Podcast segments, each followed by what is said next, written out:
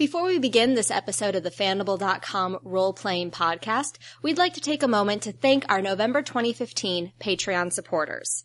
Thank you to Tim, Robert Graham, Kevin Lemke, M. Neville, Rochelle Jackson, Daniel Allardyce, Ken Doyle, Trenton, Richard Crooks, Brendan, Adam Bueller, Daniel Whitmer, Drew Tucker, Megan Peterson, Luchek, David Roberts, Luke Trim, Tom Huber, Euphileric, Christopher Durback, Jeffrey, Call Me Ishmael, Eric, Varn, Dylan Sinnott, Warren Cummings, Darcy Ross, Sirenkai, Specs AK, Jamie Cyril, and Terry G. Moore.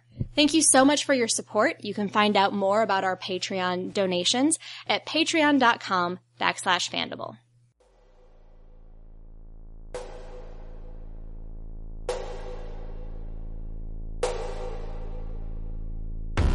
I will beat you, resuscitate you, earn that $100, and then beat you again.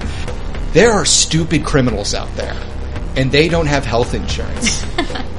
And half of his body makes it. Boom! Yeah, but he then kind of bounced. But he's on some sort of stimulant. But it's stranger because there seems to be not just affecting his body, but it's definitely also affecting his mind in a unique way that you haven't seen. And as you approach, the doors slide open, and you are washed over with the smell of decomposing sick person. Oh God. And the first thing you notice is that he clearly works out, wears a lot of leather, has metal tips on his biker boots so that it sounds like spurs. But that's quickly overtaken by the second thing you realize, which is he has a katana on his back.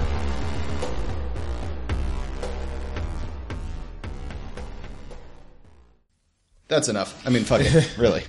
Hey, everybody. This is Dave. Welcome back to Fandible.com live role-playing podcast, where I will, with the assistance of my wonderful cadre of murderers and thieves. Oh, wait, that's the other character. Right. Of people who stand by and watch murderers murder and thieves thieve. We are going back into Shadowrun with the Saints of Suffering campaign. Woo! We have morality. Yeah.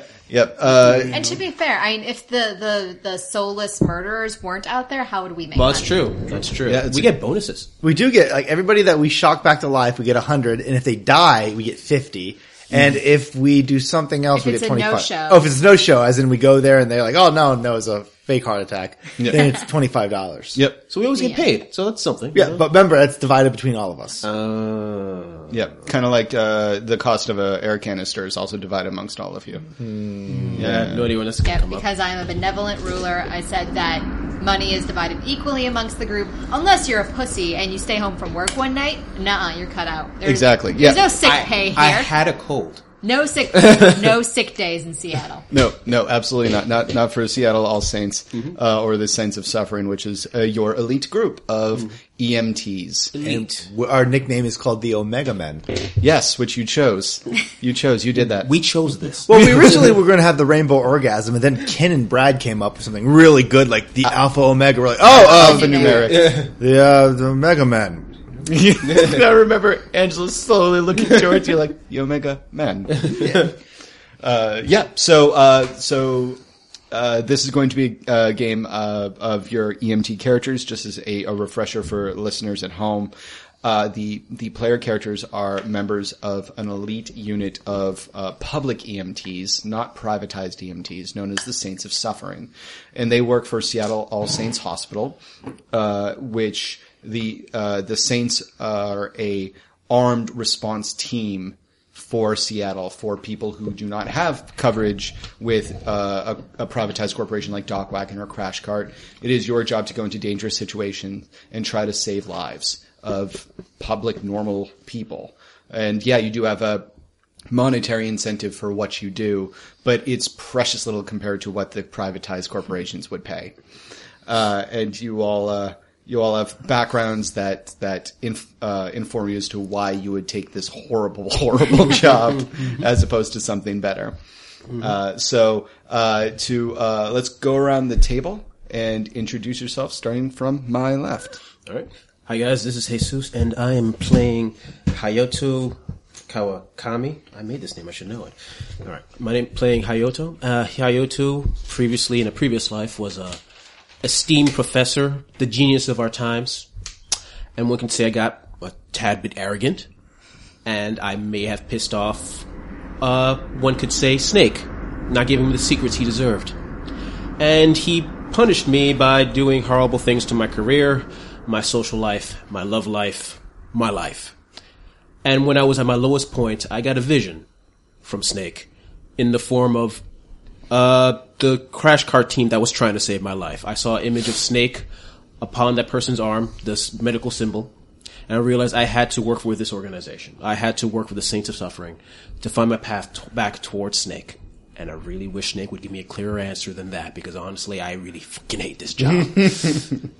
Yeah, you definitely reek of a certain kind of air about you that says... you mean the right air? Yeah, exactly. You have an arrogance about you, even if you don't try to put on airs around people. Oh, you're really going to die in that?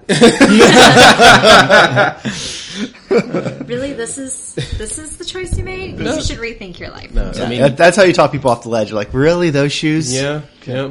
I mean, really, you're going to overdose on crack, not even Nova crack? Okay, I'll do you a favor, buddy. I'll just tell your parents that you died during autoerotic asphyxiation. Billy?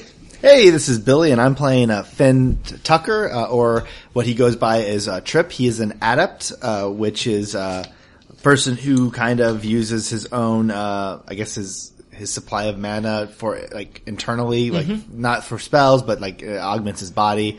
And where most people use that to be able to climb up walls or dodge bullets, he's really into cars, and he's pretty much made himself an awesome driver.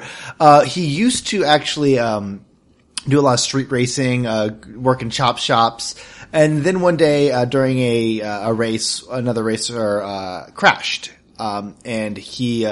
actually risked getting caught by the cops to bring that guy to the hospital and save his life. Lucky for him, he met a dwarf there called Charlie, who ran the Saints of Suffering division, and the dwarf pretty much said, like, "Hey, no, he wasn't street racing. He's an he's a medic for us. He's an EMT. He forgot to activate his comm signal, so that's why he was running red lights."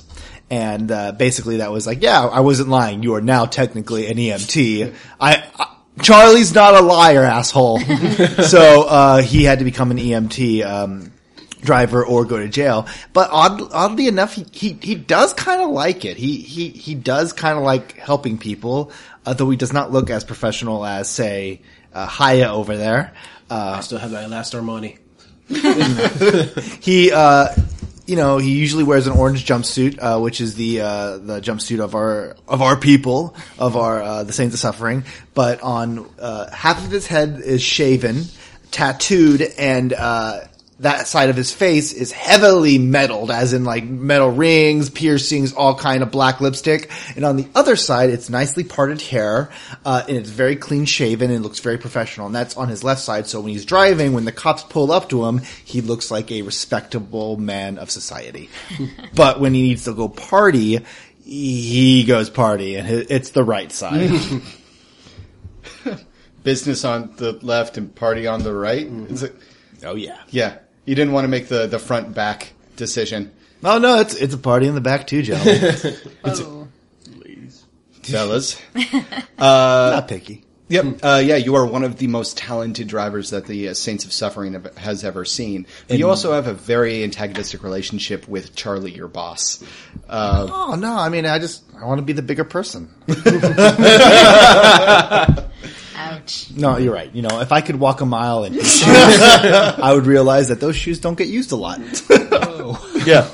So you are, your character is extremely limited socially, but you are very quick-witted, but primarily to yourself. But you and Charlie are constantly trying to take digs at one another. And like I said, yeah, you're an incredible, not just an automotive driver, but effectively, if it moves, you can move it. Yeah, so Ange? This is Angela. I am back playing Ekaterina Ivanova, who is the one person in this group that actually wanted to be here. Ekaterina has kind of always wanted to be a paramedic, and she's damn good at her job. It's a job that doesn't pay the bills too great, as we discussed, since we're a public outfit rather than private. So Ekaterina did take on some side jobs dealing with selling off whatever wasn't nailed down to patients that didn't make it. And even the things that were nailed down. I mean, usually I just a claw hammer and get those right off. So she has, whether it's illegal guns or a cyber hand that's not doing the owner any good anymore now that they're dead, Ekaterina knows how to get rid of it. And about a year and a half ago now, she was in a horrific car accident where basically every bone in her body was shattered. And she was told that it would be at least a year before she was back on her feet, if she ever was. And she was back on her feet within 5 months and rejoined her dear colleagues. And she came back a very, very much a changed woman. Her entire skeleton basically has been replaced with bone lacing, and her right arm is all cybernetic. Parts of her skin weren't really like regrown over the metal and plastic substructure, so parts of her face are just exposed metal and plastic. And when we last saw her about a year ago, her hair hadn't grown back yet. That seems to be a permanent state. So she is just a horrifically terrifying looking person. Not the sort of person that you would expect to be saving lives, but she does. Because she cares. Nice. They didn't break her heart. Oh, I love that. That is sweet. Yeah, she's going to punch all y'all. Oh, yeah. Yeah. There's also the important fact that you are the supervisor of this Saints group. Well, that goes without saying, David. Absolutely, which means that you a lot of the decisions, as you mentioned before, about how windfall is divvied up amongst everyone, that's up to you. You also sign off on anybody's request for overtime or time off. Charlie, the person who runs the Saints division, it is semi-private in the fact that Charlie bought basically his position, and so as financial incentive, you don't think he's ever gotten money back from this position, but it does kind of keep the reins tightly controlled by one person. Charlie kicks a lot of the responsibility to you, much like a crack military team. Like it's on you. You do the job and you get it done, and then you don't bother him about it. So you're things like exploding air canisters could be technically your fault. I will beat you, resuscitate you, earn that $100, and then beat you again. Yep. So also, Ange, you have the most certifications out of everybody at the table. You are the only person who can write. You have a prescription printer on your utility belt. You're the only person who can do that, like a doctor. And you are also... You are also the only person licensed to have a live firearm in case of armed resistance. So that's what you do. Jesus, just going back to you real quick. You are not licensed for aggressive magics or magics over like type C. Whether or not you know them is... Oh, of course I don't know any harmful magics. Of course. Not at all. Of course you don't. I'm a wizard. You're a wizard. So Dan. Hey guys, this is Dan, and I'm playing Lenny Baxter, once in future wage slave, but mostly just once wage slave, less of a future these days. He was a bit of he likes to think of himself as a bit of a precocious genius hacker once upon a time. Then he grew up, and he got a job. And he was good at his job. He was damn good. He was part of a rather major, not one of the biggest ones, but rather major corporation. And he was doing fairly well for himself until a certain event that happened. He doesn't like to talk about it too much, but it left him scarred mentally. In certain ways, and it led to him not being able to be a part of the company anymore. Because he was shown things that he maybe shouldn't have been shown. So, point is, he survived the experience, just barely, and finding he had nowhere else to go and an offer from a certain dwarf, he decided to take them up on it and become the Saints resident hacker and or, all-purpose IT guy. Systems admin. Yep. Because they definitely... Charlie doesn't hire hackers. That'd be wildly illegal. Exactly. And I believe out of everyone here, you're the only one with a fake SIN number. I believe so. Yep. Because when you got dumped with no identity. Yeah. So you are... Of everyone here, you actually are the most illegal, perpetually. They can stop doing illegal activities and become... My every breath is an illegal activity. Exactly. Yeah. Shadowrunner in the making. Yeah, I was going to say, you're one step closer to being a shadow. Yeah. Exactly. Yeah. All right, so before we start, do you have any questions about your characters? No? Okay, cool. Mm-hmm. Then we will start the evening off.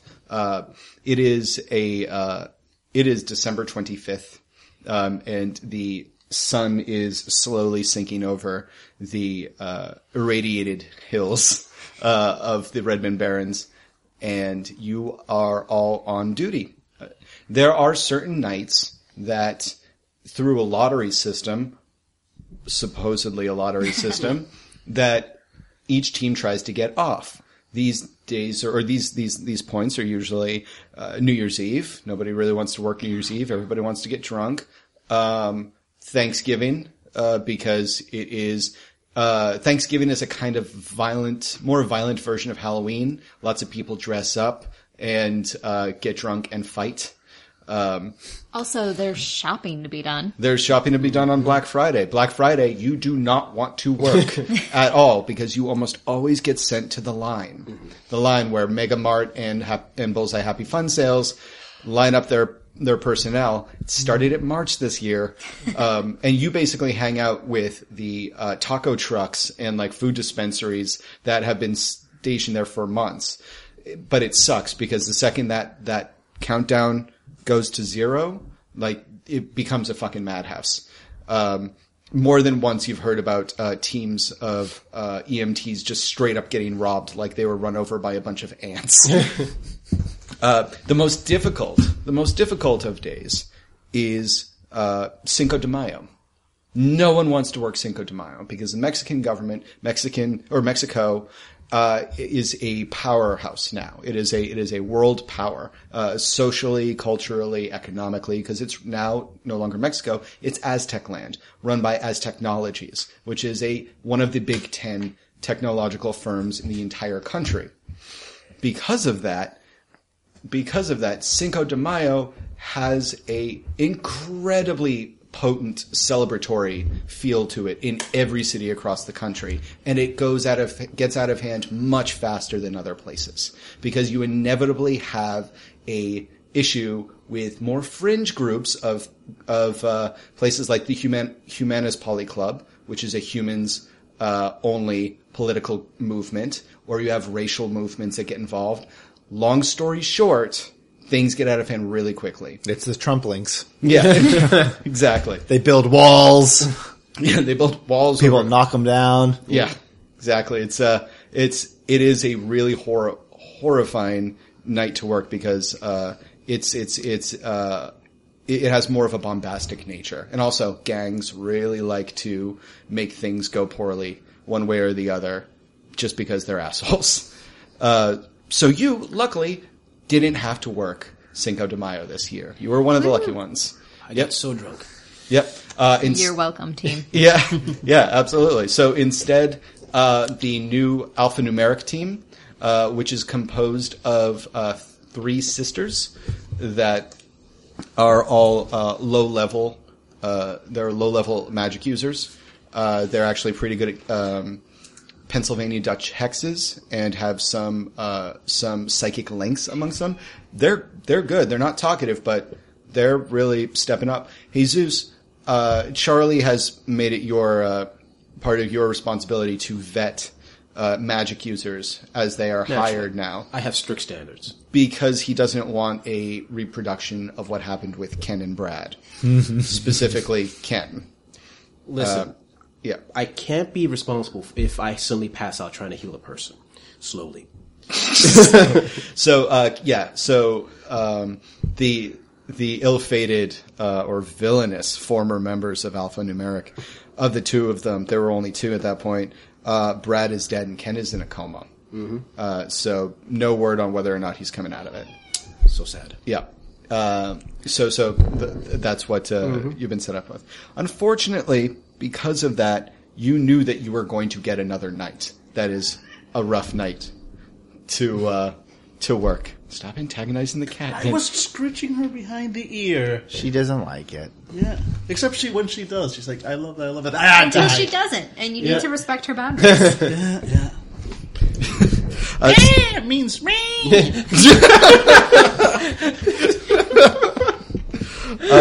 But unfortunately, through some sort of backdoor dealings, you got screwed and thrown under the bus, and you're working Christmas Eve, which ever since a few years ago, during a certain instance outside of a tiki bar, where on 34th Street, 34th Street, where dozens of semi-armed, mostly highly intoxicated, unarmed individuals and one Santa Claus were cruelly taken from us. What sort of monster would do this? In an act of barbaric bloodshed. God. So, I'll never forget that night. The massacre. Yeah. Yep, massacre on 34th Street. There was so much blood. Yep. Never forget.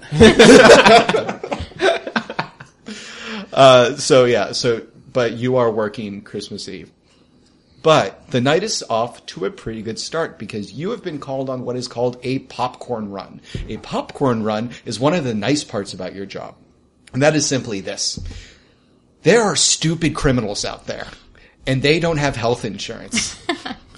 So, a popcorn run is when Lone Star calls you and says, this guy's trying to jump from one roof to the other. He's going to hurt himself. And you're like, fuck yes. You can't do anything until the person is harmed, which means that if you show up early enough, you get to park the van and sit on top of the van and watch it all happen. So, like, you're eating popcorn, you're sitting there watching this.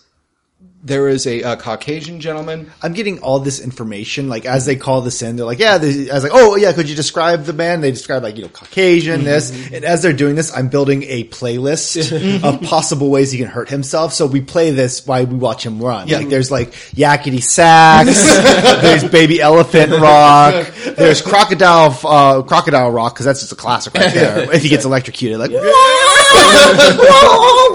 so I'm making this, like, okay, we'll be right there. So I am absolutely getting popcorn ready. Awesome. That is amazing. The instance is that there was a perpetrator, about 6'2", Caucasian, in nondescript brown clothing, maybe mid to late 30s, tried to break into a store and in a panic, instead of climbing out of a window, took a shovel. It was one of those cheap Chinese knockoff stuff stores where they've got a little bit of everything. And made a hole through the top of the store and then climbed out through that and keeps, for some reason, climbing higher and higher as if that's going to deter the police. Higher and higher. Exactly. And so he's now on the fourth floor of the building, the very top floor of a building, and he's trying to get up the nerve in order to jump across an alleyway to another building. And you can hear him saying stuff which is not the normal, fuck you cops. Usually it's like, fuck you cops, like, no, you never take me alive. A lot of that blustery stuff. This guy is saying very specifically, like, no, Princess Tatiana needs me. I have to save the kingdom. I cannot fail. You will not take me, skeleton people. I will not fail. But he looks like a hobo, but he is, like, really getting into character. And he's swinging around the snow shovel And he said, and he keeps saying things like, "I will fell you with the battle axe and the cries of my ancestors. Do not approach me." And then you see he knows that he's about to try to jump, mm-hmm. and he gets back and he jumps. I like as he jumps, I'm like, and half of his body makes it. Ooh. Yeah, but he then kind of bounces off, loses his footing or his grip, and then tumbles backwards, falls 4 stories onto a closed garbage canister, and belly flops on it. Oh. Boom! And then rolls into the alleyway. Oh. I seriously thought he would jump after the orcs. And I turn on the sirens and just slowly start moving towards it. Yeah, the Lone Star guys are kind of sauntering over. It's just two Lone Star cops with holstered handguns. Mm-hmm. And they go over there. Well, that was a sight. Mm-hmm. Tell you what, guys, why don't you bring them in for 24 hours of observation, and we'll call it in. We'll give you $50, and we don't have to do the paperwork. What do you say? Sounds fair. Cool. And he just takes his cred stick and knocks it against yours, and you get $50. Yep. Yep. Merry Christmas, Hanukkah. Yep. Christmas, Hanukkah, Kwanzaa. Night. And I give $5 to Lenny. I really thought he was going to make it.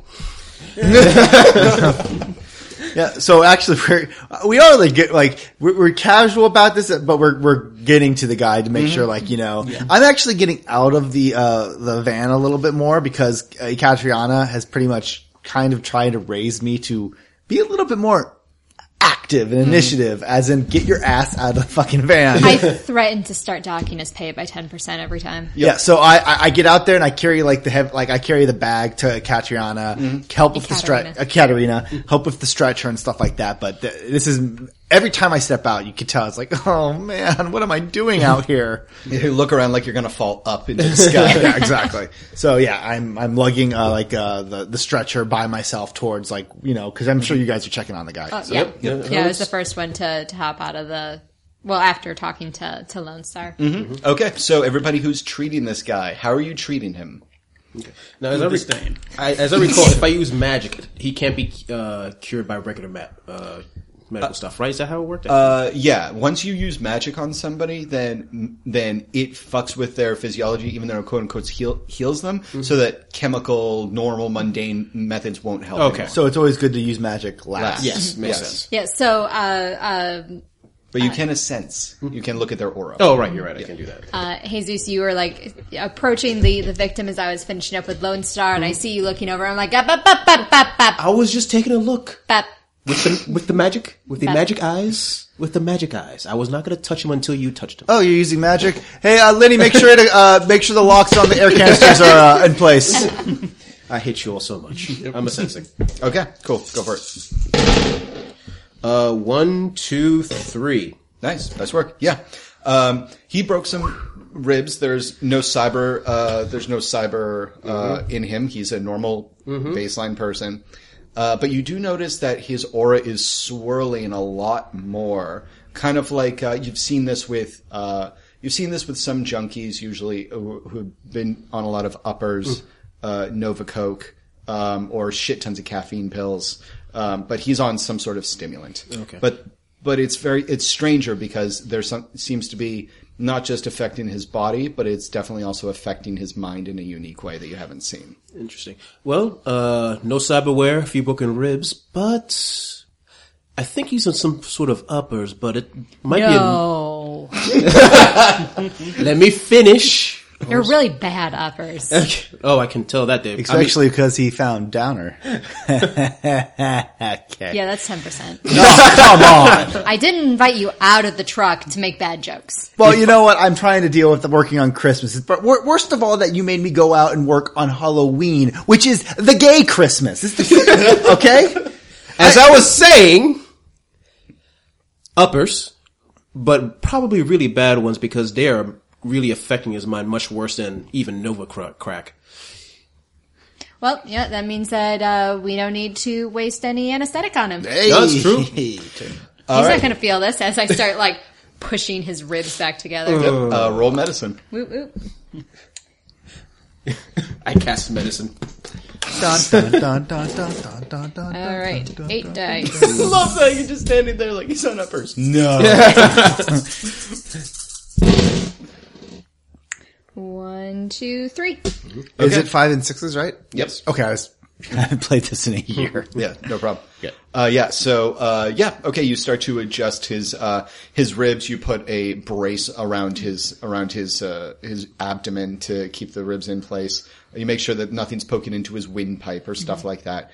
And now I need you to roll to shake him down for your second job. Oh, yeah. All right, so what do I roll to shake down? That would be... Palming? I'm sorry? Is that palming? No. Or investigation or... yeah, it's not like we don't know what you're doing. Oh, that's fair. Yeah, it's palming if you're going to try to do it without alerting anybody. Mm-hmm. Otherwise, it's just going to be a perception roll. Yeah. Let's do perception. Okay. 5, 8, 10.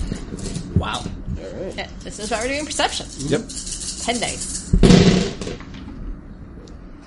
1, 2, 3, 4. And do I re-roll 6s when I'm not using edge? No, you don't. Okay, so just 4 successes. Okay. That's just great. 4. Yeah, that's great. You shake him down. You find first you find the shovel. Hey, watch out. That's like that's his family's coat of arms or some shit like that. Princess Titiana is going to be pissed. I think that's like the holy sword, I think, in that scenario. Do we lay it on top of them? You idiots, it was a great act. Were you not paying attention? I'm sorry, I'm not really into this fantasy crap. All right, so you find... Shovel/great axe. Yep. And you find that he has an unloaded 9mm pistol in the back of his pants, worth about $25. He's got a comlink, also worth $25, which is like finding a burner phone. And then you find a small baggie on the inside of his pants. Like you're patting him down, and you notice his pants are weirdly tight, as if he's taking double-sided tape and put them on the inside of his waistline. And inside you find what are small dime bags of a red glittering substance. About one bag of it. But it looks like she takes off his pants. You have to look at it. So could be lacerations. Yeah, exactly. So you take off. There's arteries down there that are very important. Yeah, exactly. And you look and it looks like he probably had a bunch more of these baggies for all of this tape. But it would be an easy way to stop people from recognizing that he was holding it at all, because the belt would be most of the bulk. But yeah. So it looks like he had several, but he's down to just this one? Yes. Okay. Off the top of your head, this is a streetwise roll. And remember, all of you are linked up via your visors, so all of you can see what each other sees. Okay. Yep. Can I roll street drugs? Yes, you absolutely can. I have no streetwise, so I'm just going to stare. Okay. I'm in the meantime quietly putting finishing touches on a Comlink game, starring our our bomb already. Got little buildings he leaves. Heroes of that Titania. Yeah, he's got the axe. Okay. It's the same amount as Nova Coke would come in these little baggies, but Nova Coke is white. As per the traditional color of cocaine. Drug dealers are big on tradition. Yeah, exactly. It's about branding. And it's probably not a heroin substitute, because once again you want colors that remind people of soothing things. So it's a lot of blue, meth as well. Lots of blue, canary yellow. Red is generally right out, because the only time it's red is when it's some sort of combat stimulant, or maybe a version of PCP. Thing is, you're not sure because it glitters, and that's also really strange for a drug. And the process for the Saints of discovering stuff like this is pretty simple. You literally live and die by whether or not you know what a person can be capable of, most notably junkies. This is a situation where you are actually obligated to investigate in order to bring Charlie some information saying, by the way, our people are in danger of the following thing. And last time there was something called piranha, and it was a stimulant that made people's jaws clench and then unclench uncontrollably. So they would get near you and they would be biting constantly. Ah. Yeah. Yes. Ooh, that was a really bad time we went to that brothel to help those people out. Yeah. Yeah. I have nightmares. Yeah. So piranha's a problem.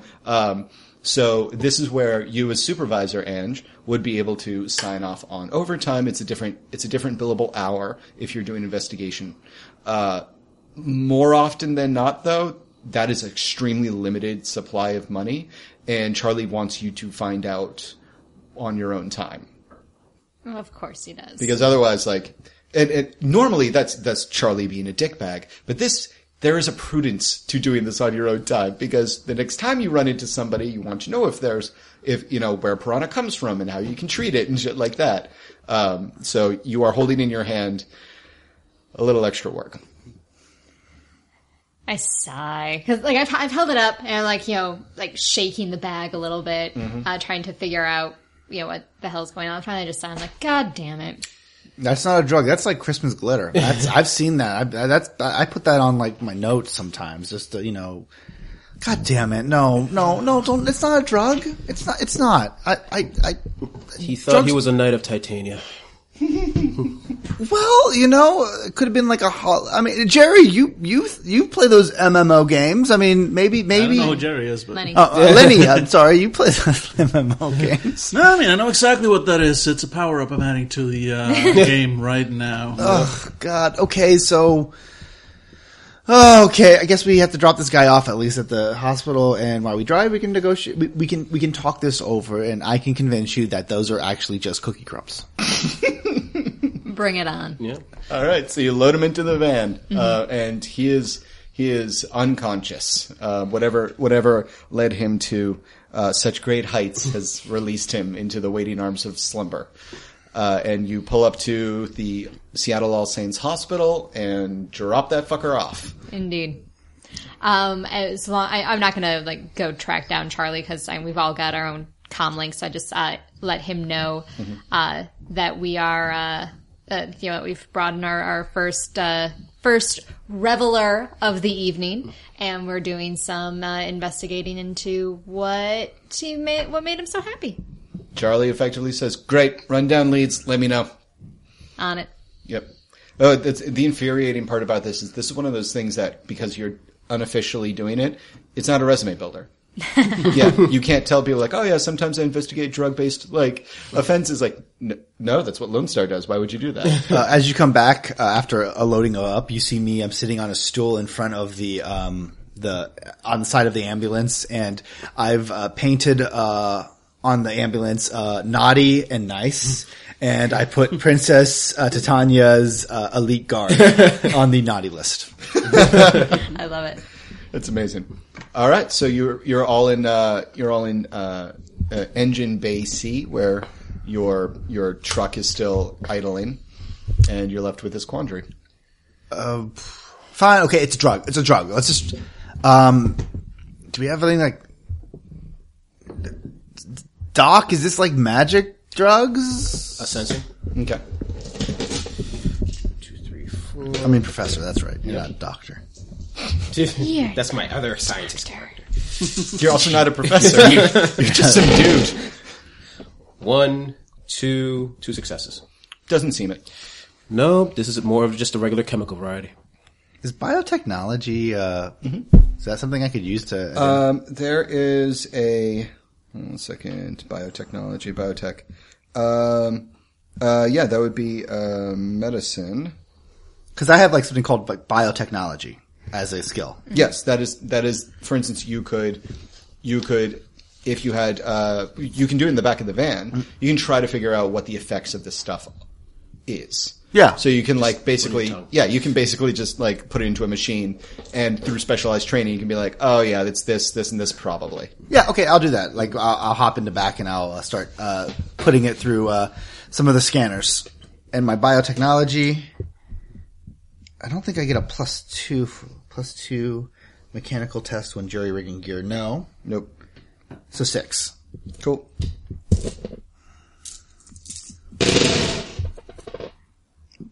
I have no fucking clue what this does. Yep. No, it baffles. How do you botch it? How do you botch? Half or more have to be ones. Oh, good, good. Not botch, but it's like no fucking clue. Yep. Cookie crumbs. Cookie crumbs. Oh yeah, yeah. Italian. Well, if you want to look, anybody else want to take a look at this thing? I'm not actually the most. I drive the car here. I've just picked up this technology. Yep, I looked at it with magic eyes. That's the extent of my skills. I'm really my biotechnology. Okay, Dan, you want to try anything? I don't think I have it. Yeah. Nice. 4. Nice work. Yeah, it is. Actually, I do have some biotech, but anyway. Yeah. It is a combination of Nova Coke and some other X Factor. The X Factor stands out to you. You don't know what it is, but it's definitely running into a new composition in the ingredient list. You can find some other stuff in there, like the red is from coloring, and actually is cookie coloring. And there's some baby powder in there, and a mild laxative.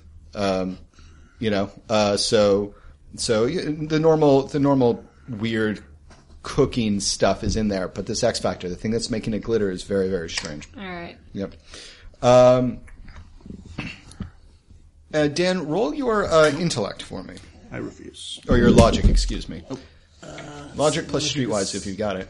I do not have streetwise, so just logic. Yep.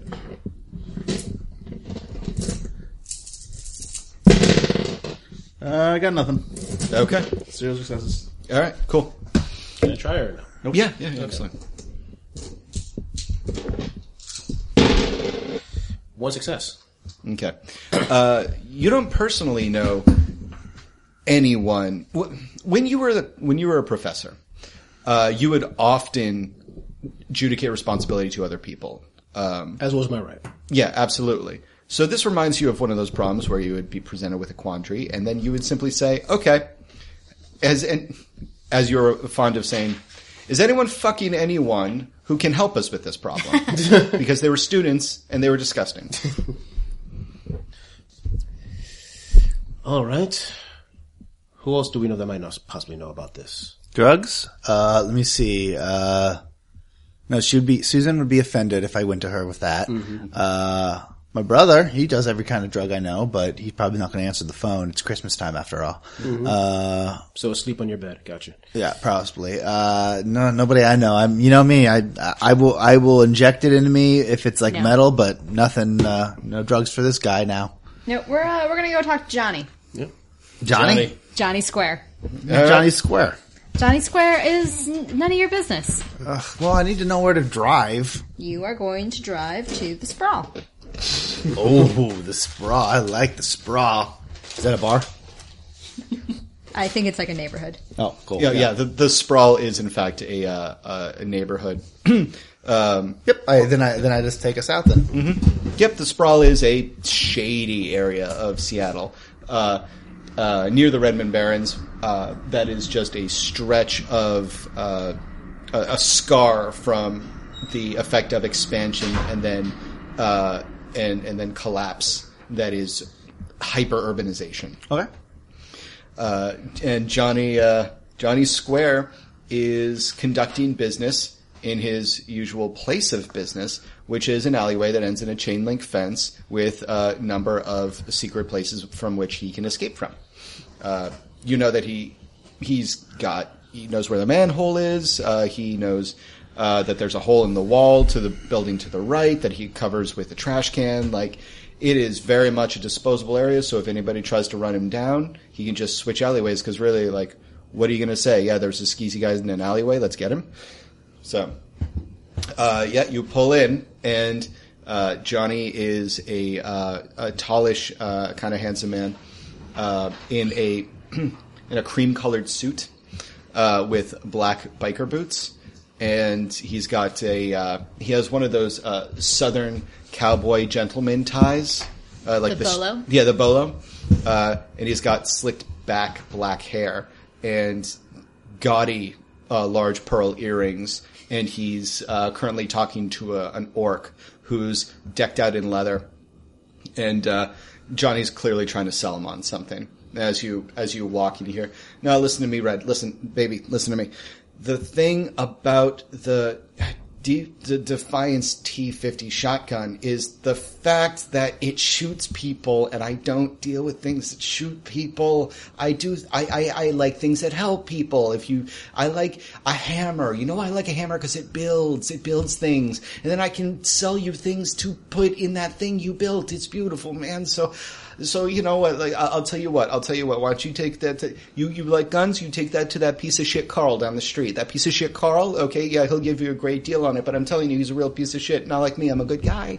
So if you want, maybe if you want a car, I can get you a car because then you can drive away, far away from whatever you need a fucking shotgun for, man. That's all I'm saying, Red. That's all I'm saying. And the orc kind of like, just in a huff, turns around and says, fuck you, man. And just walks off, slinging a silver shotgun over his shoulder.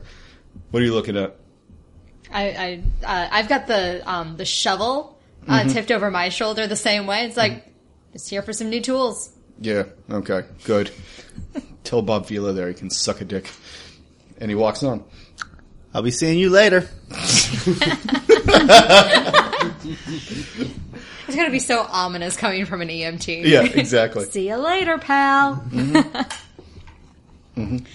So I stroll up to Johnny. I'm wearing, we established last game that Ekaterina always wears a heavy black leather duster that somehow also miraculously survived the accident that should have killed her several times over, let alone her jacket. And her... Because her body is so heavy now, every footfall just resonates, and if there's any glass or anything that falls under her boot, it just shatters. Mm-hmm. Yeah, no. So it is a thump on the cold granite floor or of the alleyway, cement alleyway, and he looks up. Oh shit! Hey. How are you? I mean, Ekaterina, what's the pleasure? Oh, what do you got for me? You got something good for me? Well, I've got a couple of things, and I unload my pockets. I've got the 9mm pistol, the comlink, and some other like odds and ends that I've picked up over the last couple of days. He looks at the shovel, and then he kind of looks at the sky, and then looks at the ground that hasn't been snowed on in weeks, and says, what's with the shovel? I mean, better than a dirt shovel. That kind of speaks volumes, but what? Well, funny story with that. It's from a new friend of mine, who thought it was a great axe. Okay, cool. And he like takes the gun and gives you the $25 for it. Just after telling this orc that he doesn't buy guns. And that's just part of Johnny's like, do not buy or sell guns to men who look like they will just fucking shoot you for the money that they just gave you. Or vice versa. So, somebody thought it was a great axe? I mean, I would say it's like a so-so shovel. I mean, that's weird. You work with weird guys. Yes. I look at my companions. Mm-hmm. Yes. But the real reason that I bring this along is because we've found something that we think contributed to my new friend's delusions. And I've never seen it before, and it would really help his treatment if I knew what it was. And I pull out the baggie of red glitter. Oh, no shit. Now she kind of gingerly takes it from your hand. And he goes, okay, fuck. Yeah, it's this week's. All right, it's pretty fresh stuff. Where'd you get it? It was 4 stories below the great beyond that he was attempting to traverse. Oh shit! He got that. Yeah. Yes, he used this shovel to dig up through a building. Okay. Oh wow! He must have been going. I've heard about it. It's makes you think you're underground, and then you try to go up in order to see the sky again. Whatever. Fucking kids do weird things. I just smoke weed, you know. And blow. I do a lot of blow. I don't know what it is, but I can get you an idea of the person you can talk to. That is a good place to start. That is a good place to start. I mean, as long as we're talking about where to start, like 50 million? How about I give you back the 25 for the gun, and I'll give you another 25. Okay, yeah. Yeah, that sounds good. That sounds good. Okay. And he takes the 25. Okay, yeah. And he hands it back. He hands the baggie back to you. There's this place. It's a shitty bar. It's not big into the drug scene. The owner doesn't like it, but it's real quiet, and that's where that stuff's been coming from. The bar is called the Drowning Proletariat. Dan. Yep. I know that bar. Oh, wait, is that the one? Oh, no, that's wrong character. Is that the one my contact is? Mm-hmm. Shit. All right. He says the Drowning Proletariat, and you're like, no, they don't sell drugs at the Drug Pro. That's fucking stupid. That's like saying like, oh, where'd you get your 8-ball of coke? Like, oh, I went to a goth show. Like, what? That makes zero sense. Yeah. I forgot. Like, nah. Yeah, it's right under the owner's nose, I guess. The method of distribution for that shit is just very small amounts in very small corners. So like you can never really know. It's to up the demand, so when people find it, they buy all of it. How much did that guy have? This is the last that he had, but it looked like he was probably carrying several more. I don't know if he took them all or if he was middleman, but there's probably like room. He could have been carrying like 10 or 12. Do you snort this or taste this, or does it absorb through the skin? Do you know? Put it in your eyes. That's something. Yeah, no, it's they call it sand manning. You just take it right into your eyes, man. Why? Because it's a drug, Ekaterina. I wasn't asking you. So Drowning Proletariat. That's where the last time I heard that this stuff was being sold. That's where it was. I know because a guy with veins popping out of his head tried to sell me some fucking tricycle that he swore was a horse, and then he said he had matches from Dro Pro. So, well, then I guess that's where we're going next. Thanks, Johnny. No problem. Hey, keep me in mind if you ever want to get rid of those four wheels. You know that old piece of shit. I could get you a way better deal on a newer model. I put a hand on his shoulder. And we're having such a lovely time too, buddy. All right, you hop in the car. And you go to the Drowning Proletariat. The Drowning Proletariat is a bar on the outskirts of the Redmond Barrens. Not in the worst neighborhood. But it is a dive bar. It is the sign is in elegant faded gold letters, and there is a big communist red star and a sickle and hammer on the front, and you immediately recognize it as a political bar, a poly club bar. Poly clubs are basically just clubs that can have 25 or more members and can get some sort of cuts from different taxes and shit like that. Oh shit. I hate these kind of places. I dated a person that was really into like the beat bar. I mean, they're that political poetry crap. I mean, this place will be douchey. This is going to be main douche. We need to be like inoculated, like ASAP. Lenny, you said you know this place? Yeah, I know one of the bartenders. I occasionally come here.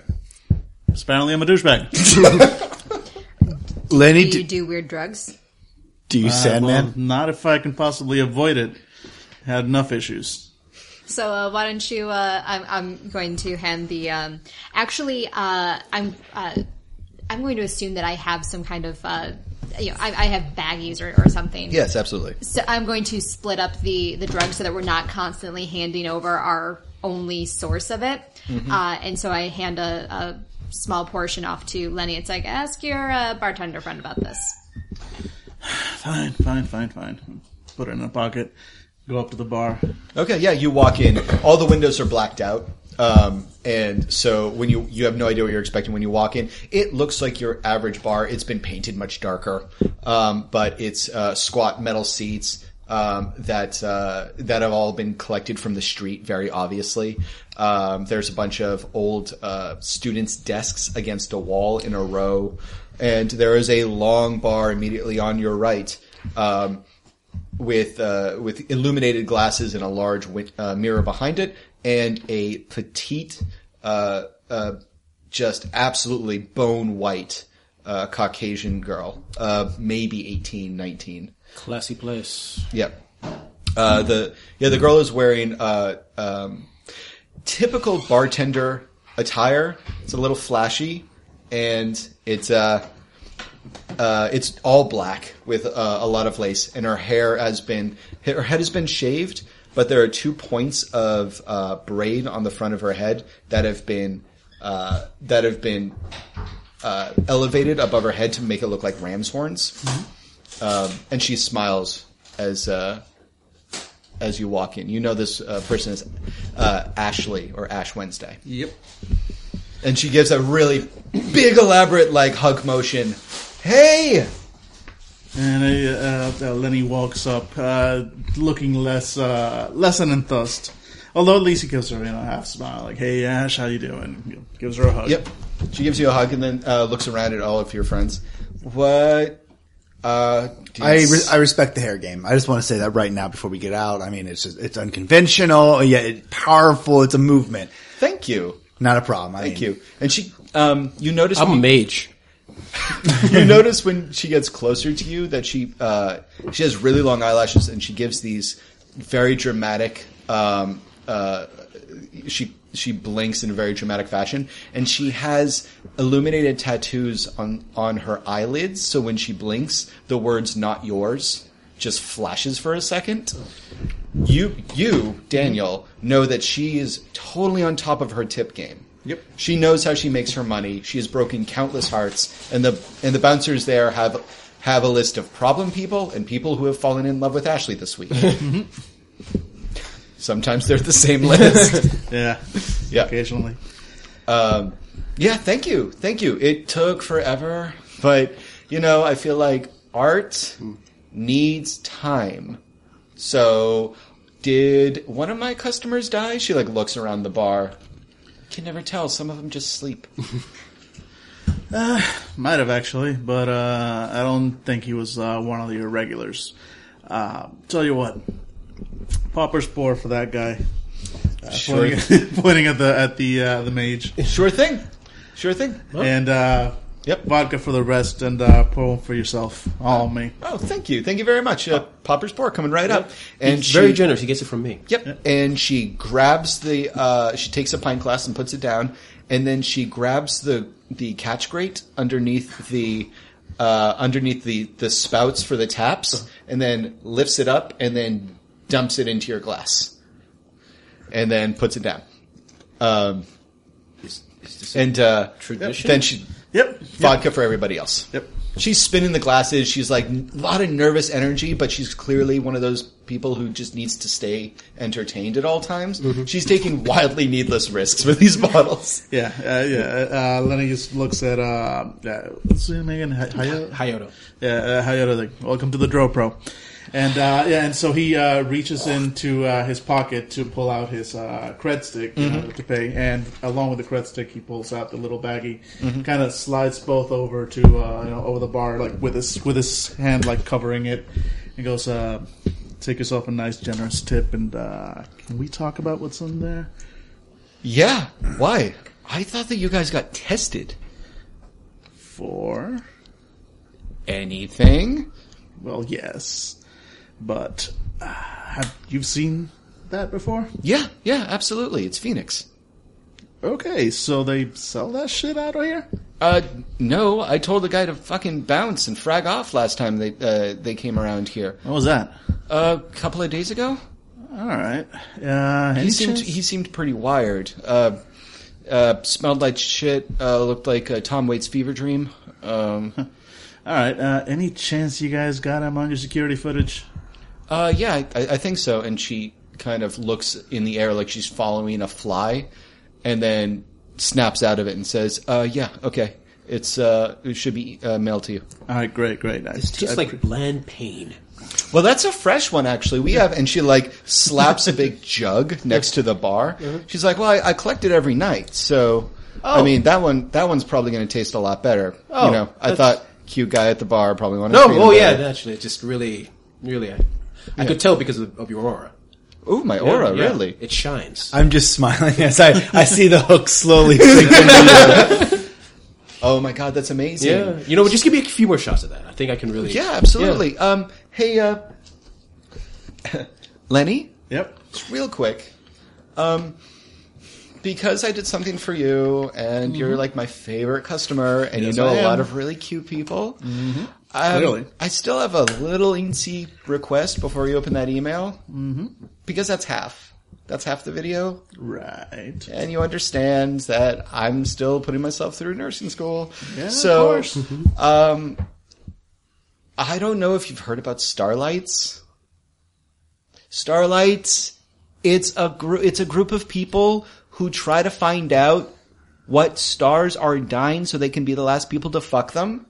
Obviously. Right. Yeah. And so anyways, you work in a hospital, right? And so I just want to know if you guys have like a death pool or something of people you could treat, and I can maybe take a peek at it, and then I can probably fuck one of those people, and then my Starlight rating goes way, way high to boo! And then, I'm queen for a week. Yeah, you realize that those kind of people usually can afford better than us, right? We could probably find you an A-lister who has fallen on hard times, though. I mean, like... Perfect! Hey, there we go. Everybody likes a comeback story. Poor. I mean, we might... I mean, I don't know anybody else, but maybe we could find someone who's probably... Yeah, no, we will. We're in the know. Yeah, it's the least we can do for you, Ash. Okay, great. And then she's smiling, like, kind of... Her eyes flicker to Angela for 1 second, like, can you believe this shit?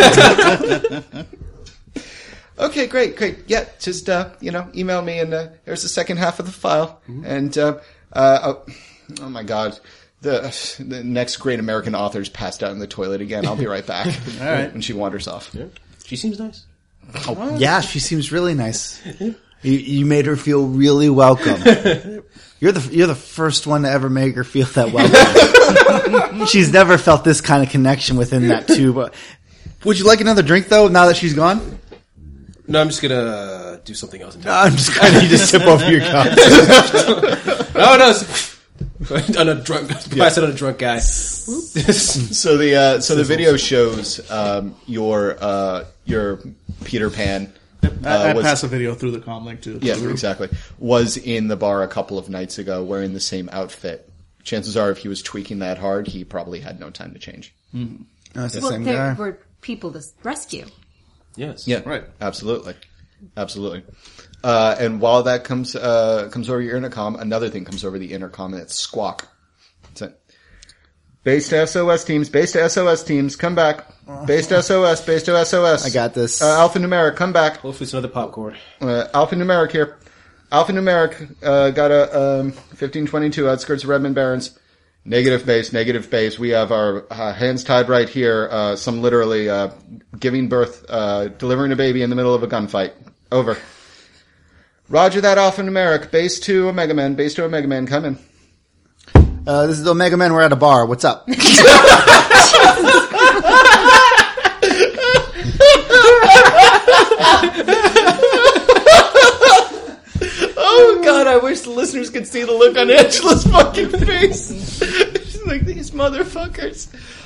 Copy that, Omega Men. There's we have reports of a shooting, on the outskirts of town, near one of the suburbs. Would you like to respond? How far away is it? They gave me an idea. It's like, do the math in my head. Yeah. You can make a straight shot for it. Like 10 minutes away? Yeah. The way you drive? I can get this there in 5. Do it. Yeah, no, not a problem. We'll, Hayo will finish his drink and we'll be on our way. Copy that. We record these for customer service quality. No, that's not about that. We're here about drugs, too. Face out. Yeah. In the meantime, I'm, making a little a note on my data pad, like, Hack into the records again. Delete. Yeah, and as we're leaving, I scream to the bathroom where she is, like, we're gonna go save a life! Mm-hmm. I'll be back for you. Alright, and, yeah, as you're popping into a van, the squawk comes back over the radio. Base to Omega Men. Yay! Yes. Yes. En route to the outskirts, we've got a 2930 we need you to answer. 2930 is a human metahuman virus, vampiric virus call. Ooh. Somebody's been infected with the HMHVV. And since you're one of the only people in the Saints program who's licensed to handle these issues, it's one of your least favorite things to do. I shit. Yeah, like I disconnect her and be like, ugh. You just see me raise a hand. I press like a button, and suddenly the divider between like the front seat just goes up and your hair locks. click. Okay, hang on. All right, you need to tell Alpha Numeric that people have been birthing babies on their own for millennia, and they need to go handle the damn gunshot. And I will once again work a miracle with the 2130. Okay. Over and out. Okay. Yeah, so you get the location. It's the Seattle monorail, the station nearby to you. And it's an easy drive. Mm-hmm. You're an emergency vehicle. When you get there though, no Lone Star, which is usually good because things get really complicated when you get into Lone Star territory. The train is being held at the station. And you go a sick passenger. Yeah, precisely. That's what intense. Yeah. That's what you hear when over the intercom when you're running up the stairs. Extra precautions are needed with an HMHVV call, and you take them. It's basically you wear gas masks and goggles and no exposed skin. Mm-hmm. But this is not a combat thing. You are not here to inflict violence. Your oath is to help the sick. The HMHVV virus is a disease. It does horrible things and scary things, but it's a disease. I mean, do we know like how progressive this thing? I mean, how much progress is? You figure it out when you get there. Oh, okay. Because the calls come from people, much like people like you and me, who don't discern about the different stages. Crazy person. Mm-hmm. Yeah, exactly. I think there's a ghoul on the train, and it's like, can you get there before Lone Star shoots them? Mm-hmm. Yeah. And you see the car immediately right in front of you. It is empty, except for a shaking, average-sized person in rags in the corner of the car. And as you approach, the doors slide open and you are washed over with the smell of decomposing sick person. Oh God. I'm not certified. I know I've been saying I get certified. You know, this is all you, Kat. Oh, God. I'll just be out here showing my support. Good luck. I roll my eyes, but it's also like, it's because they're making excuses. It's like, I know I'm the only certified person here. Shut your traps. Yep. And so I go in, and I'm like, it's like approaching a rabid animal, mm-hmm. where it's like, kind of making myself smaller. I'm kind of hunched over. Mm-hmm. I've got my hands up so that if I need to defend myself, I can do it. Mm-hmm. But I'm trying to speak in soothing tones. My name is Ekaterina. I'm from Seattle All Saints. You see that is a woman. She's got blonde hair. It's natted and a lot of it's falling out. She's wearing, what looks like an evening dress, that's filthy beyond belief, and she has quaint gold earrings and still a hint of mascara on her now, her graying ashen face. And you all know the process of HMHVV because you have to learn about this stuff. Angela, you and Jesus know the most about it because Jesus, you are a magician and a professor, and you taught things like this. Angela, you've seen it firsthand. Mm-hmm. The process is severely painful. The first thing to go is certain fine motor function. The person becomes numb. Next is short-term memory. and is also an overindulgence or oversecretion from the adrenal gland, causing aggressive or completely haywired emotional responses. When you get into the physical stages, near the mid and late stage, the skin begins to calcify, creating pockets of bone and a kind of armor over the person, but also locks the joints because the bones start to calcify together. And Jesus Christ, why? Sorry. It's supposed to be... No, that happened in-game. It literally was like him going like, vampires, ah, shit, something. Sorry, guys. Oh, she's attacking? Yep. But one of the most frightening things is that the skin begins to calcify over the mouth and the eyes. Ugh. So that it becomes... they also develop cataracts, and the tongue swells so that they can no longer speak. By that point, it is a very dicey situation, and that is what you are confronted with. It looks like somebody drew prison bars over her eyelids. Ugh. And part of her mouth has been basically kind of sealed shut. And she's shaking, and you see one eye just locks on you. And I'm sorry, I just want to ask. Mm-hmm. There's no cure for the ghoul virus? There are treatments. But you don't know what they are. Are there treatments at this late stage, or is it like you need to catch someone in the early stages? There are treatments for this late stage, but it's like late stage cancer or something. Mm-hmm. They are extremely invasive. All right. Yeah. So it's still worthwhile probably to try to get this woman back to the hospital. Mm-hmm. I'm not here to be like, hey, I'm euthanasia. Yeah, exactly. And when you get close to her, she pushes herself away from you and shakes her head a little, which rattles as if there are pockets of skin that now have smaller pockets of calcified skin inside. Mm. Yeah. I know that you're in a lot of pain right now, but I can take you somewhere where we can help.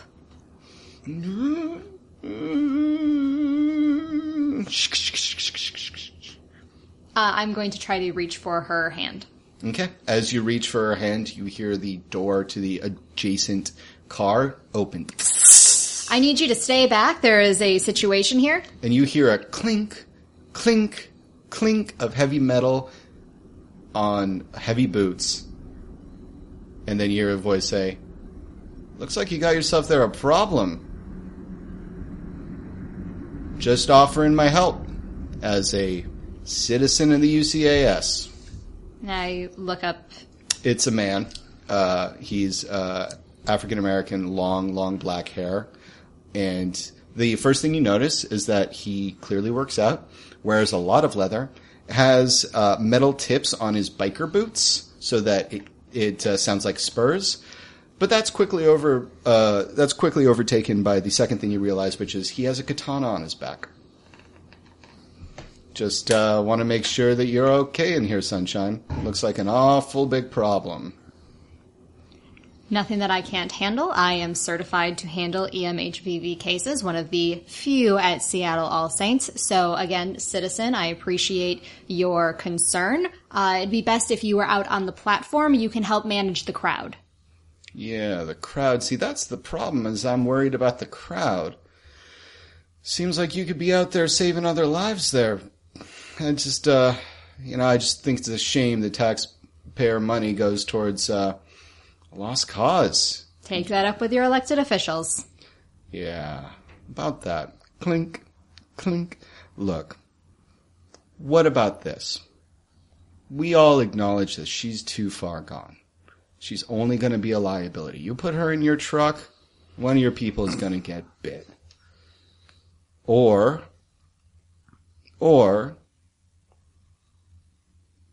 I can turn her in for the bounty. And we split it 50-50. She is given the peace that she so desperately needs. And you get a little pay in order to maybe take the night off or go save children from burning buildings or whatever it is you do.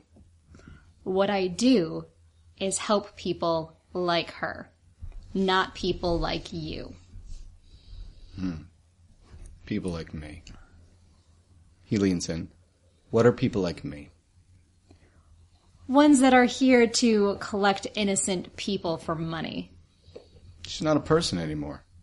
She's one of them. She's still a person. She's 500 new yen, and he slowly starts reaching for his blade. I'm going to, I'm reaching for one of my guns. Okay. It's like, that's how this works. What are the rest of you guys doing? Oh, you're just standing there like the Scooby Gang. Holy shit! Well, we're outside of the, well, but we see it, hear everything, yeah. Though, right? Yeah. Yeah. Oh, no. Oh, she's taking out the sword. She's taking out the sword. Oh, it's another popcorn run for the three of you. This was not the plan. Plans change. All right. I'm assuming we roll initiative? Yes, we roll initiative. Okay, everybody rolled their initiative? Yep. That's exciting. Mm-hmm. What did everybody get? 12. 16. 10,000. Okay. Zero. No. Not like this. Not like this. Just like the gypsy. Who is this gypsy woman? She gets around. Exactly. Does she have a mailing list? Chain letters. Yeah. Oh, wow. Chain letters. Okay, so Jesus. 12. Okay. Billy? 16. Okay. Ange? 9, but I want to use some edge and move to the top of the initiative. Cool. Mm-hmm. Yep. I do not want to get katana'd. Cool. One edge gets you to the top of the initiative. Yeah, it does. Or you can burn one edge and roll 5d6 and take that. Because remember, at the end of every round, we subtract 10. Whoever has points left gets to go again. So if you think you can get over 9... With 5d6? Yeah. I think I'll take those odds. Okay.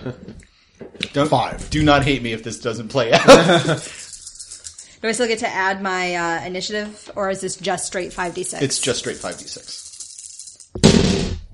Yay! Whoa, yeah. 7, 8, 9, 10, 11, 12, 13, 14. 14. All right. So, yeah. Awesome. Okay. And Homeboy is going to... Oh, no. I didn't even give myself dice. Mm-hmm. You guys. Oh, I'm 12, by the way. I bet you are. What does that even mean? Okay. So dude has 18. God damn. It's almost it's almost as if he's some sort of like fighter. Weird, right? And he is going to come back to the light. Yes. Here, have some Phoenix. They'll pick you right up. I'm a pretty princess of murder! So he's going to try to disarm you by destroying your gun. Oh, so he's not trying to murder you. Okay. Nope. Because there's no... There's no money in that. Yeah, as far as he knows, you don't have a bounty on your head. Two, three. All right, so this is what's going to happen, is that I'm going to roll to hit... And then, Ange, you can you roll your reflexes plus your intuition in order to basically juke out of the way. That is a free action. And then if I still have successes over that, then we're going to figure out what happens to your gun. Whoa. Ooh. 4. All right. I'm looking for where my reflexes are. Reaction. I'm sorry. Reaction. Plus, yeah. Okay. All right. So that is 8.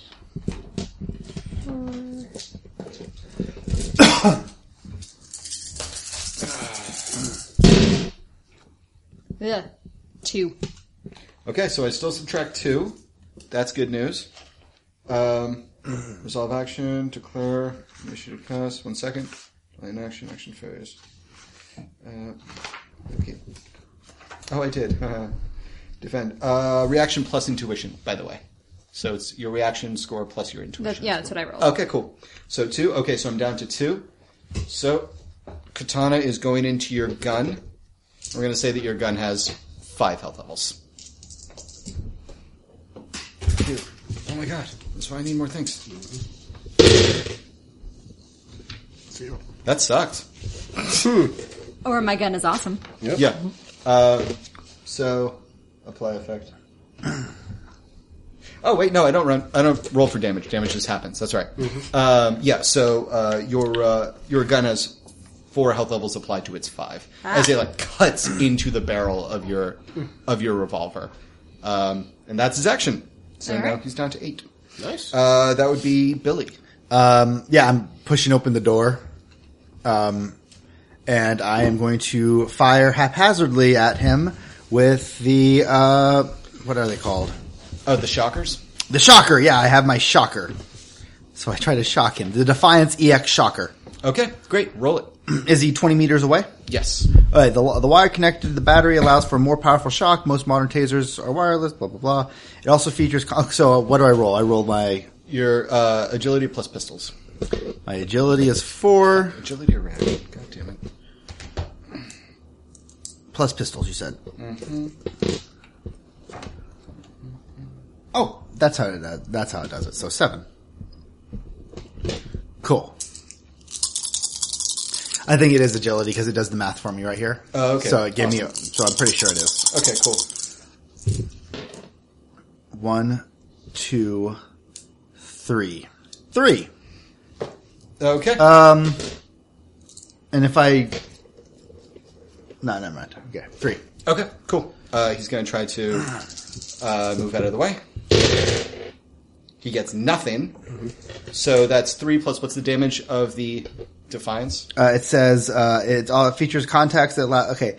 It also features contacts that allows it to be used to stun weapon in melee. Accuracy 3, DV 8S. I don't know what that means. 8. So it's 8 stun. So what that means is... your accuracy really doesn't up it. It's just it does that much damage even if it touches somebody. Oh, wow. So, yeah, he... rocks backwards and tenses up, holding onto the katana like a toy soldier all of a sudden, and starts convulsing, but does not go down, and looks slowly over at Trip as he's still convulsing. I'm just kind of holding the pistol like, oh no, oh bad, I'm so sorry. All right. Oh, somebody, looks like somebody shot you with a stun. Lucky for you, medic's here. Oh yeah, Billy, by the way, whenever you shoot somebody with that weapon, you get a full update on what their health is. Yep. Oh yeah, how is he doing? He's healthy and chromed. What's chromed? Chromed as in he has a lot of cybernetics inside of him. Oh, no. Beautiful. Oh, no. Yeah. Oh, oh yes. Yep, and now it's Ange. We all see this as soon as it... Yeah, that would probably go out through the link. So, yep. Yeah. Oh, yeah, okay, never mind. I was thinking of just using a pistol, but no, you know what? Nope, this is perfect. Yeah. Yep. Mm-hmm. Yeah, I'm going to shoot him. Okay, sounds good. I think that's just how this is going to go.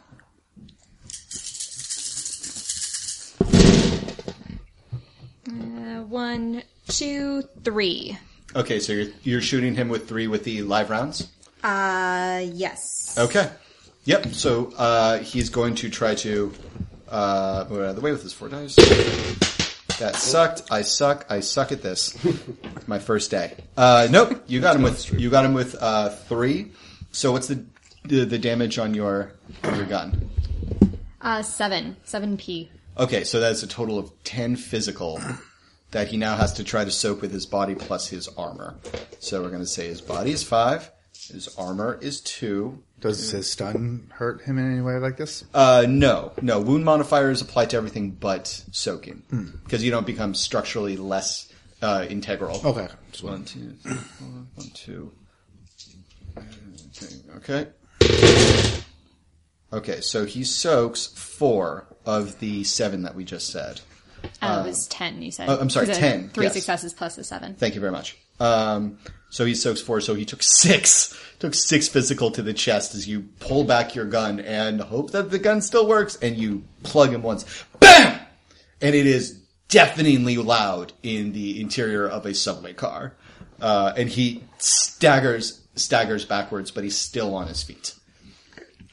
As he staggers back, because talking is a free action, you can leave now. All right. No one needs to know about this. You can leave now. Jesus and Dan, you both have 12. Lightning bolt. Lightning bolt. Seriously, lightning bolt. Can leave. The spell plus the force spell, which is going to be 3. Okay. So a total of 10. Yep. Nope. 1, 2, 3, 4. 4 successes. Ow. Okay. Yeah. So that was Force 4. Mm-hmm. Force 3. Force 3. Yeah, yeah. Okay. So that means the maximum is 3, right? Yeah, so it means the maximum is 3. So you got 3 successes. Yes. Okay, because it's a physical spell, he does get to try to move out of the way. Mm-hmm. This is going to be hindered by his wounds. Mm-hmm. Not nearly as much as a normal person's, however. Mm-hmm. You got 1 success. Right. So you hit him with 2. Yeah. What is the damage of the spell? The damage of the spell is bacon. That's fucked up. It's DV. Damage 5, yeah. Is minus 3. That's your soak. Oh, okay. So where exactly is this? Let me see. With 178? Oh, it causes electricity damage, so it's just like shocking him. Oh, okay. Okay, yeah. So, yeah, you just lay into him with a lightning bolt that sends him off of his feet and into the seating next to him, and he drops his katana, and he's going to try to crawl away. Dan, question: is it possible for me to basically hack or somehow damage or interact with the cybernetics? No. All right. No, they're inherently designed so that you cannot hack what is attached to a person's body. Gotcha. Yeah. In that case. Ugh. You do see, through Matrix Perception, you see that as a comm link. You can hack the comm link. Yeah, I would. Yeah. I don't want him calling for help. Just because he's got buddies. Then you can absolutely... Yeah. So I will do that. I just basically straight up roll my hacking. Mm-hmm. All right. And I'm just doing drain. First, I got to check if I actually add plus 2 to that. I don't, surprisingly. And then 3, 4, 5, 6, 7, 8, 9... That is... I'm good. Seriously? Just 2 successes? Well, that's all I get. 2 successes. Okay. So you scramble his wireless device with some junk code, but you don't break it. Right. But at least make it less likely he's going to... And he stumbles out of the train, train car back through the doorway that he entered from, and you just hear the scream of a bunch of people as a smoking... burned man comes running out holding his arm, and he disappears into the night. Look to Saints of Suffering for your medical needs. All right. So another thing you get, Dan, is Lone Star is aware that Type C magic was just used. Yep. That would be the magic that is illegal. Yep. Plus, since no one was around, they could detect. You have no idea because you're not a hacker. You're right, exactly. You're right. Well, you have now because I'm basically broadcasting. Yeah. All right, guys. No one was around. What? We got to move now. Either grab the ghoul or get out. But move. Lone Star's on the way. We don't want to deal with them. Ghoul is terrified, by the way. Yeah. I'm here to help you.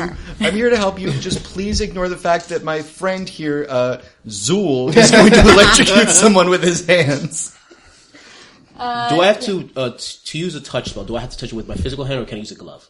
Yeah, you can use a glove. I'm going to cast Knockout on the ghoul. Okay, roll it. All right. 1, 2, 3 successes. Yeah, absolutely. She's terrified, but you grab her with your glove, and before she can react, her eyes just roll back in her head, and she slumps over. Let's get the hell out of here. I pick her up, kind of like tip her over my shoulder, fireman carry. Heavy. Even for you. Heavy. Yeah. Yep. I walk, I hold up my hands like it's the grossest thing in the world and just back away. Move. Okay, but, okay, I'm getting the restraints at least. We're gonna restrain her in there. 3, 4. Oh, wait. Good luck. Okay. Too stunned. Cool. Yeah, so we're moving as quickly as we can back to the, Okay, you hear sirens. Everybody roll your agility plus athletics. If you have a specialty in running, this applies. Anybody carrying ghoul is minus 2 to the dice. I think running is actually body. Either way. No, that body should be for long distance. It would be body. It would be strength or agility for running. Okay, so agility plus athletics. Since I don't have athletics, that's great. And since I'm stunned, it's minus 1, right? Yes. Yeah. Okay, so I got 3. All right, you said minus 2 for carrying ghoul? Yes. 1 success. 1 success. 1 success. Wow, okay. Yeah, you guys are hauling, because you're also carrying all of your equipment. You did not expect to be firemen carrying the patient while trying to evade the police. You get to the car just as the cops, just as Lone Star, are pulling up. You get a bit of deja vu, Billy, because you know you're going to have to outrun the cops right now. Yep. So, this is what can happen. You can either A, Billy, you can either A, wait one round so that your compatriots can tie down the patient in case she wakes up and becomes violent. However, that's one round for Lone Star to possibly catch you. Or you can gun it now, ensuring that you'll have an easier time escaping, but you have no idea what's going to happen in the back of your brain. Move. Okay. Yeah. I start saying, like, I can wait, but then she just screams, move! And I'm like, great! And my foot hits the gas. Okay. Roll your reaction plus drive, pilot, whatever it is. And everybody else, you're going to do a follow-up roll. It will be half the successes as a difficulty of whatever he rolls. So if he rolls 8 successes, you need to roll against 4 difficulty athletics to stay on your feet. Great. Yep. I have 12 dice. Goodbye, you guys. 1, 2, 3, 3. Okay. Not bad. All right. So I'm going to round that up to 2. Okay. Right. Okay. So everybody. Nope. Okay. So you are stunned for 1 round as you are prone. Yep. All right. And I do not have. I've got athletics group. Yeah, that means whatever the group rating is. Okay. Yeah. So that's just 2 plus, I'm sorry, was it? Agility. Agility? 4. 4 successes. Holy shit, yes. I am a rock. Yep. I think this happened in the last game, too. Like, probably. You refused to fall down.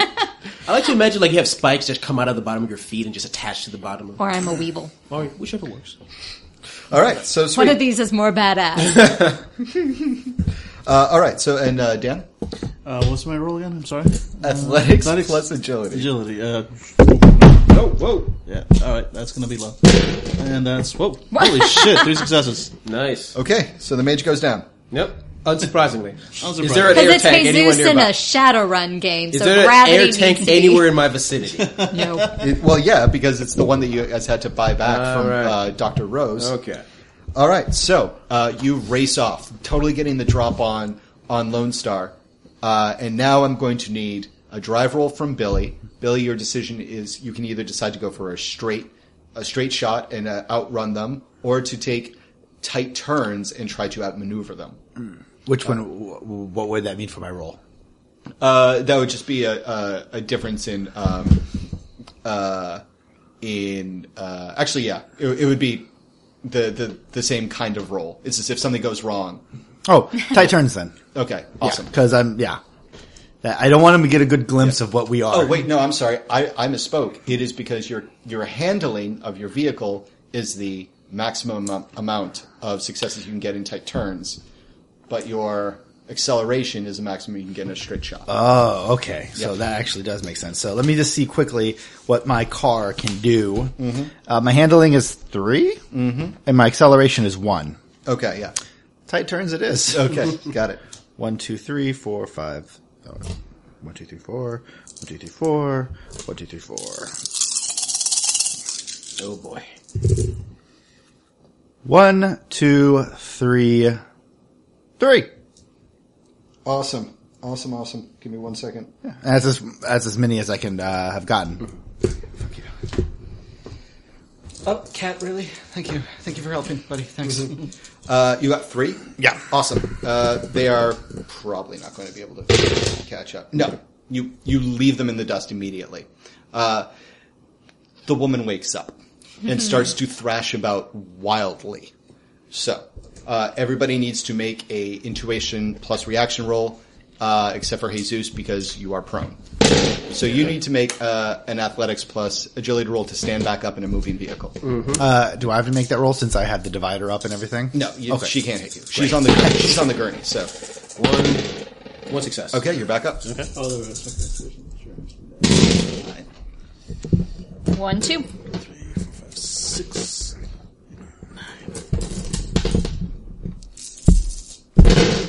1, 2, 3, 4. Wow. Jesus. Yeah. Okay, yeah. Lenny. So she's flailing wildly and growling in the back of your van. Who is trying to tie her down? Me. Okay. All right, then you're going to need to do unarmed combat. So strength plus unarmed combat. Agility is not really that big of a deal because she is lying down. It's just can you restrain her physically by overpowering her? Yeah. 1, 2, 3. Okay. She's going to try to fight back with 4 plus 2 innate ghoul strength. 1, 2. Okay, yeah, so you barely hold her down. We're trying to help you! And you get the zip ties on her, finally. And you make it to, All Saints, Seattle All Saints, with a freaking out, mostly ghoulified sick person in the back of your van. Yeah, I'm actually calling us the squawk. You said squeak or squawk? Squawk, is this term for chatter on a radio. Yeah, I'm calling the person that who we would warn about this. Yeah, yeah, absolutely. So you call control, and they say 10-4. She sounds surprised. Yeah, we were dropping off a lump of coal, aka ghouled, but we got her restrained. I think okay, no one's dead, no one's bleeding, we're good. No, there's no bust in the breaches. I think we just need someone to be able to gift wrap this for us. Copy that, Omega Man. We will be prepared to receive one Type C patient. You want to go to Bay 9. Bay 9, got it. Okay, you take a huge turn, 2 of the wheels lift off of the ground, and you pull up to Bay 9 and open up the back, and that there is a team of hazmat EMTs that take the woman off your hands. And then ask you all to step out, and then toss a small foam bomb into the back of your van, close it, and you hear... as it is completely disinfected with a foam grenade. And then they open it up, and they just kind of, like, give you a salute and leave you with the cleanup. I immediately put my hands into the remaining foam and just start rubbing it. Like, even though, that's my suit. I just don't want anything on me. Yeah, absolutely. Cleanup's a breeze. You just kind of wipe it off, and it dissipates. I'm calling the sisters quickly and just seeing if they decided to go to the that gunfight instead. Negative, Omega Men. Negative. We mermaids. Long story short. Okay, we got this. And then it's like, okay, everybody, they have they haven't gotten to the gunfight yet. Of course, they haven't. Well, they have mermaids. By the way, I don't care. All of this happened in a fraction of the time that Outer Game. It was 5 minutes. Of course, yeah. Just happened. Yeah. Well, I mean, get in the fight. I'm going. All right, and boom, you hit the accelerator and you start going, and it is. And we're in the back, taking off our own hazmat suits. Exactly. And it's all right, gotta go. Yep, exactly. And see it for the next issue. Hey, Fandible fans, we hope you enjoyed the continuing adventures of the more moral side of the Shadowrun universe. They won't shoot you, but they'll wait for you to be shot before coming in to help you. If you enjoyed this game, we have other games and other genres and systems you might be interested in. Everything from the horror, pulp, cyberpunk, and Shadowrun's a really weird universe. And everything of the sort. We also have blogs and another podcast where we talk about more geeky things in a round table. If you really like us, and only if you really like us, consider giving money to our Patreon. With the money, we can do things like web hosting, food, cons, and robotic assassins. Don't know why I did that last one, and that seemed important. If you don't have the money or are not inclined to give it to us, that's fine. Consider going out on forums, talking about us on iTunes reviews or other types of whatever you use for podcasting, or just screaming about us to your neighbors. Whichever one you're more inclined to do. We really would like to get the Fandible word out there. Thanks for listening, and come back next week for part 2 of the moral side of Shadowrun. We won't shoot you as much.